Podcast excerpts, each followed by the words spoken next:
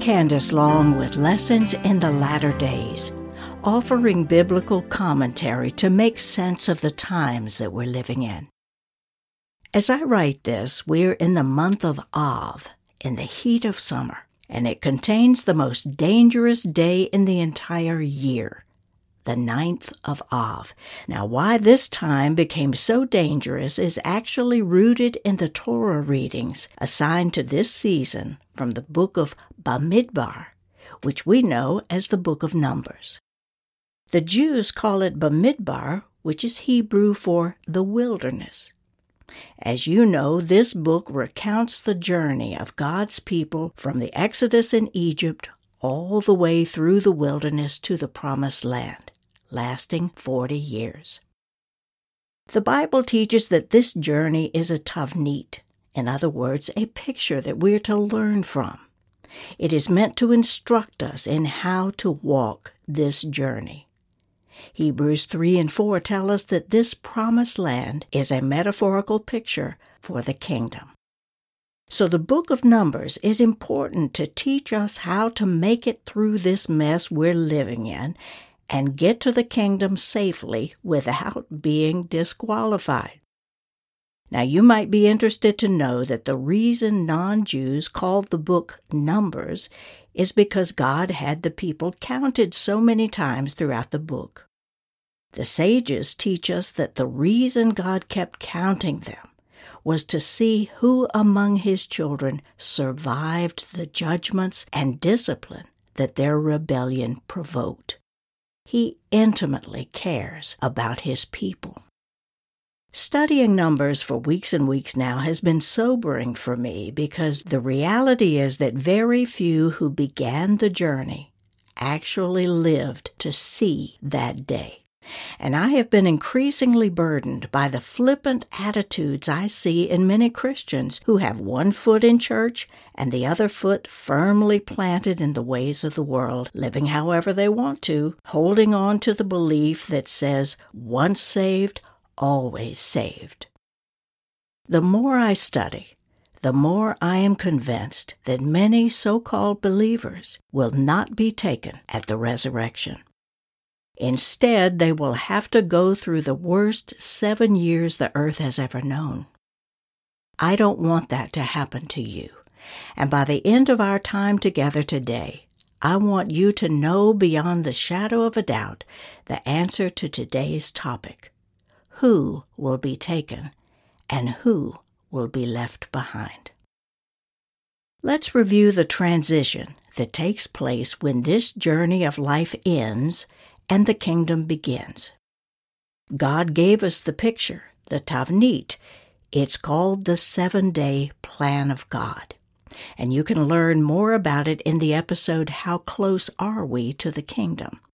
But in a nutshell, here it is God has given one week of life on earth, seven days. Six days for man, one day for himself. Each day is 1,000 years long. So there are 6,000 years for man, and after that, God's 1,000 year day. That is the Messianic kingdom. And I believe we are just a few years away from that day. Jewish doctrine teaches that on Rosh Hashanah, the first of Tishri in the year 6001, the exact day when 6,000 years have been completed, that's when the kingdom officially begins. Now, leading up to this day, the world is in crisis. But suddenly, in an instant, on that day, two things happen. Number one, the Messiah comes to the clouds and instantly removes his family, his bride. The Jews called this moment the resurrection. And number two, at this exact same time, the wrath of God pours out on earth and the seven year birth pangs begin. Christians call this the tribulation. God has been preparing us for this day for almost 6,000 years. The Torah reading I'm going to focus on today is Numbers 13 through 15. It is very relevant to our discussion. And this was when Moses sent out twelve men to check out the land. Now, the translators refer to them as spies, but they were actually reconnaissance leaders sent out to examine how wonderful the land was that God had been telling them about ever since they left Egypt. Now, who were these spies? Moses was told to send forth one man each from the twelve tribes. The Mishnah teaches that Moses chose the most respected leaders in each tribe, such as Joshua and Caleb. God wanted all the tribes represented by the most distinguished, character driven leaders who would be able to resist any inclination to misinterpret the information they gleaned from their mission. The Torah refers to them as distinguished men. These were great men of the highest caliber. Now, this alone speaks volumes of the influence that God has given many of you listening to this teaching. If you are highly regarded as a leader, your choices right now have eternal consequences as to the influence you have with others around you who observe everything you do and say. These twelve men were given a task. Go look at everything about the land, walk up and down it, examine it, make note of the wonderful things that God provided, and then come back and give your report to Moses. Now, what these distinguished leaders ended up doing on this fateful trip was they became so overwhelmed by the strength of the enemy compared to their own apparent smallness that rather than coming back and giving their report to Moses as they had been instructed to do, they went straight to the people, to all their buddies, and began bad mouthing the whole plan. This episode happened right after the nation witnessed Miriam's punishment for doing Lashon Hara, which is the sin that God especially hates. It's bad mouthing, or spewing forth an evil tongue against Moses for which God struck her with leprosy and removed her from the camp for seven days. They did not learn that lesson, and they fell into the sin of Lashon Hara themselves, speaking evil of the land that God had prepared for them. God was livid.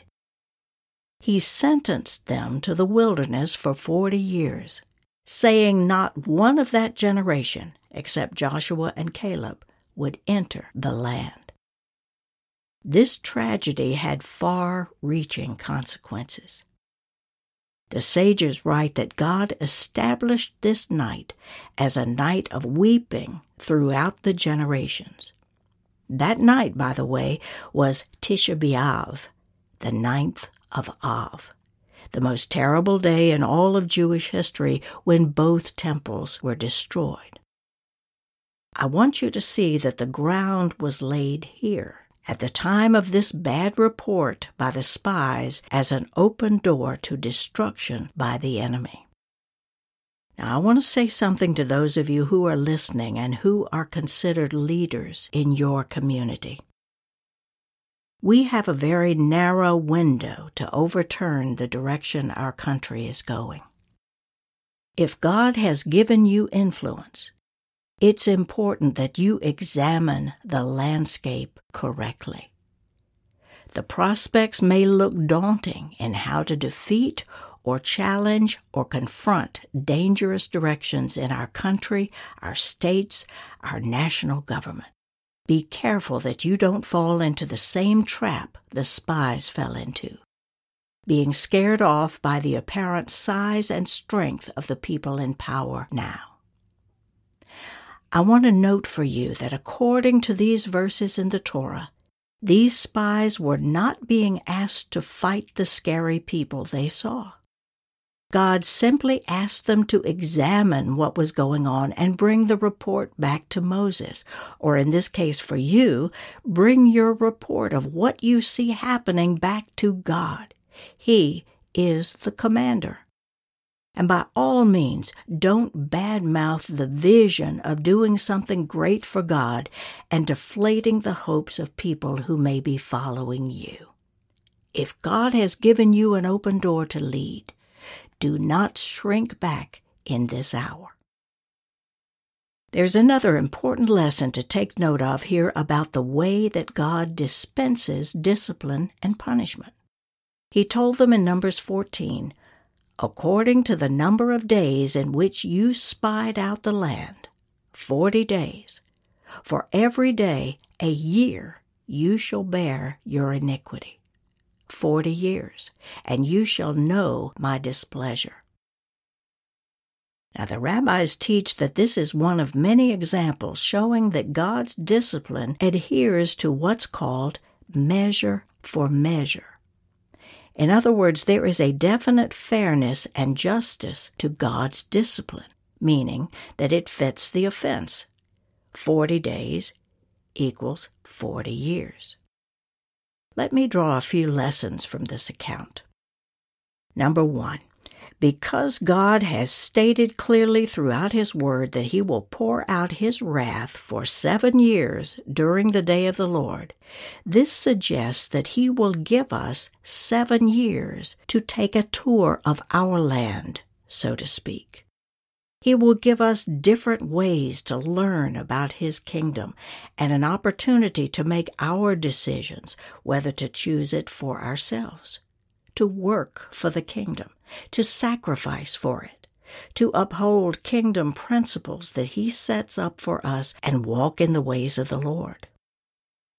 During this seven year period that I present to you for consideration, I believe we will each be tested and judged by what comes out of our mouths relative to the kingdom. If we dismiss the ways of God and put off making the right choices because we want to get ahead now, thinking we still have plenty of time before the end, God's not coming right now, you might say. I see this seven year period as what we are living in now, a time of kingdom inspection. God is waiting to hear our report, what comes out of our mouths. Jesus said, The Gentiles seek all these things, and your heavenly Father knows that you need them all. But seek first His kingdom and His righteousness, and all these things shall be yours as well. My heart was broken one day when I heard that a close ministry friend moved in with her boyfriend. I went to see her and I begged her to go on and get married, but to separate from him until the wedding out of regard and respect for the Lord, and to protect a good legacy that she could be leaving to her children and grandchildren by doing this. She laughed in my face and accused me of being legalistic. She chose to live according to the way of the world rather than uphold God's views on the sanctity of marriage. Now, I cannot judge what God will do in her situation, but I believe she put her eternal standing with God in a dangerous place. Let's return to the passage in Numbers. You will read later on that the spies were so heartbroken at being prevented from entering the land that they admitted before God, We have sinned the rabbinical commentators wrote that though God is always ready to forgive those who repent, they said it was motivated not so much by sincere remorse as by regret that they had missed their chance to enter the land then. I also need to add that this inability to enter did not sentence them to eternal damnation. Rather, they had a waiting period of 40 years. Now, this waiting period relates to the doctrine surrounding Rosh Hashanah at the beginning of the day of the Lord. This concerns the way that God deals with three types of people at the time of judgment. The first group is the righteous, who go immediately into the kingdom at the resurrection. The second group is the wicked, who are unredeemable and will never enter his rest. And the third group are referred to as the average, who are sentenced to live through the seven years of the birth pangs and given that time to repent. At the end of those seven years, on Yom Kippur in the year 6008, Messiah physically comes to earth to establish his kingdom. Now, if the average have not repented by that time, the books are sealed, the gates are closed, and they will be denied entrance into the kingdom. God always gives us adequate time to search out the land. The Hebrew word for search out is the Hebrew word tur, T U W R, tur, which means to meander about and examine to see how the land is. This is a key lesson, for there is a difference between passively examining something and making a commitment, signing a contract, and preparing to move. I believe we are all in this seven year kingdom inspection period. A lot of people have one foot in the church door just to be safe, but the all in covenant and commitment is not there. They're not paying a price to reserve their place in the kingdom. Just as God sentenced his own people to forty years in the wilderness, so he will sentence again those who fail to embrace their glimpses of the kingdom when they had seven years to do so. They will still be able to repent. They won't necessarily lose their salvation, but they will have to live through the most difficult seven years on earth. We are that close to the kingdom. I want each of you to consider carefully what is your confession about it. Is the kingdom what you want for your future? Because Jesus knew the kingdom so intimately, he was able to endure the worst oppression and physical death imaginable because of the joy that was set before him. He knew the kingdom. That was his home before eternity began. If you don't have that joy, that longing to choose God's kingdom above all else, that's where I encourage you to be honest with God. Tell Him how you feel, that you want to be His, that you want to choose Him and not be left behind. He will take you where you are and grow that kingdom seed inside of you. He wants you with Him. But understand that during this kingdom inspection period, the decision of your heart will be evidenced by what you do. Your actions will show your heart. Parents will call a family meeting and set new rules for the house. You might say to them, We are making a commitment to follow the Lord and His ways in this home from now on, so things will be different and then lay out for your children what will change and the new standards of behavior that your family will be known by. God gives that freedom to you to set for your family. But be prepared because this is when the testing will spread throughout the home to the children. If they refuse to live according to the new set of expectations, clearly spell out the consequences and be prepared to follow through. We are too close to the day of the Lord to be messing around. We have to be as firm with our families as God is with us. Many years ago, my neighbors who were committed Christians had some problems with their only son, whom they adored. When Josh, not his real name, became a teenager, he went wild. Drugs, petty thefts, sneaking out and partying with friends. He spent time in jail and generally made life miserable for his parents. One day I saw his mom in the yard and I went over to visit. We'd been having some problems with one of our sons at the time, so I was seeking a little wisdom from her. I asked, I know you had some problems with Josh. How did you deal with him? She said it was the hardest thing we've ever done, but we finally told him he was not welcome to live at home any longer. He's been gone now for over a year. I asked, What if he came to you now, knocked on your door, and said, I've learned my lesson. I'm broke and I don't have anywhere else to go. Can I come home? What would you and your husband do? Her reply was this We went to therapists and Christian counselors seeking wisdom, and we realized we never set the boundaries for him. So at this stage in life, if he were to ask to come back home, we'd say, We're sorry you're going through a hard time, but we have every confidence that you will know what to do. We would offer advice where we could, but basically say, You made a choice long ago to leave our home. You won't be able to come back. This kind of parental love is what's needed now. For that child to have any chance to grow up in the fear and admonition of the Lord, he or she has to learn there are consequences for rebellion. Another friend shared her concern about one of her children. She and her husband had been very diligent to raise them with godly standards, but one of them was in a very worldly relationship, and she was concerned for her daughter's eternal future. I said, There is a difference between inhabiting the kingdom and inheriting the kingdom. Jesus is coming at the resurrection for his family, for those who are meant to inherit the kingdom. The laws of inheritance are very pertinent to this discussion, and where are they found? In the book of Numbers.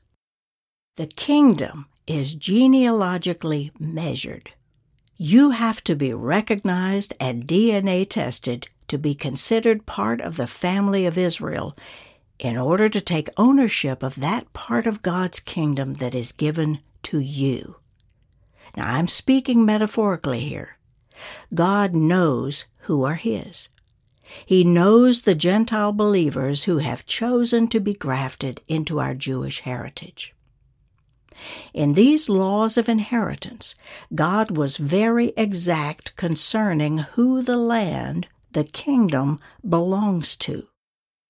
Those who call themselves Jews but are in name only have no eternal inheritance. They are pretenders and squatters if they are not related in DNA to the patriarchs. They are not part of God's family, those whom He set apart. Psalm 4 says, Know that the Lord has set apart the godly for himself.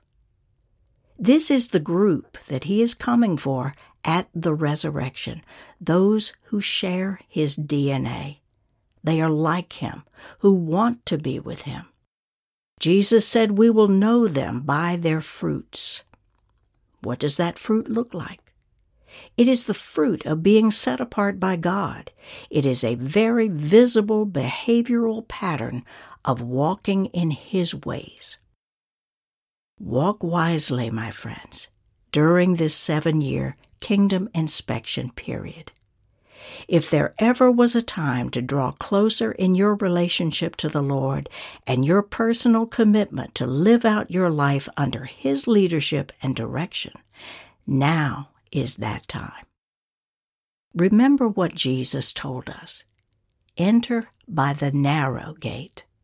For the gate is wide and the way is easy that leads to destruction, and those who enter it are many. For the gate is narrow and the way is hard that leads to life, and those who find it are few. You would not be listening to me now if you were not being called to walk the narrow path. May the Father encourage you in your journey. If you'd like to share this episode with others, you'll find it on my podcast page at candacelong.com slash podcasts. And please take a look at the resources in my online store to prepare you to walk wisely in this day. I want to thank you for being with me, and I hope you join me again next time for Lessons in the Latter Days. God bless.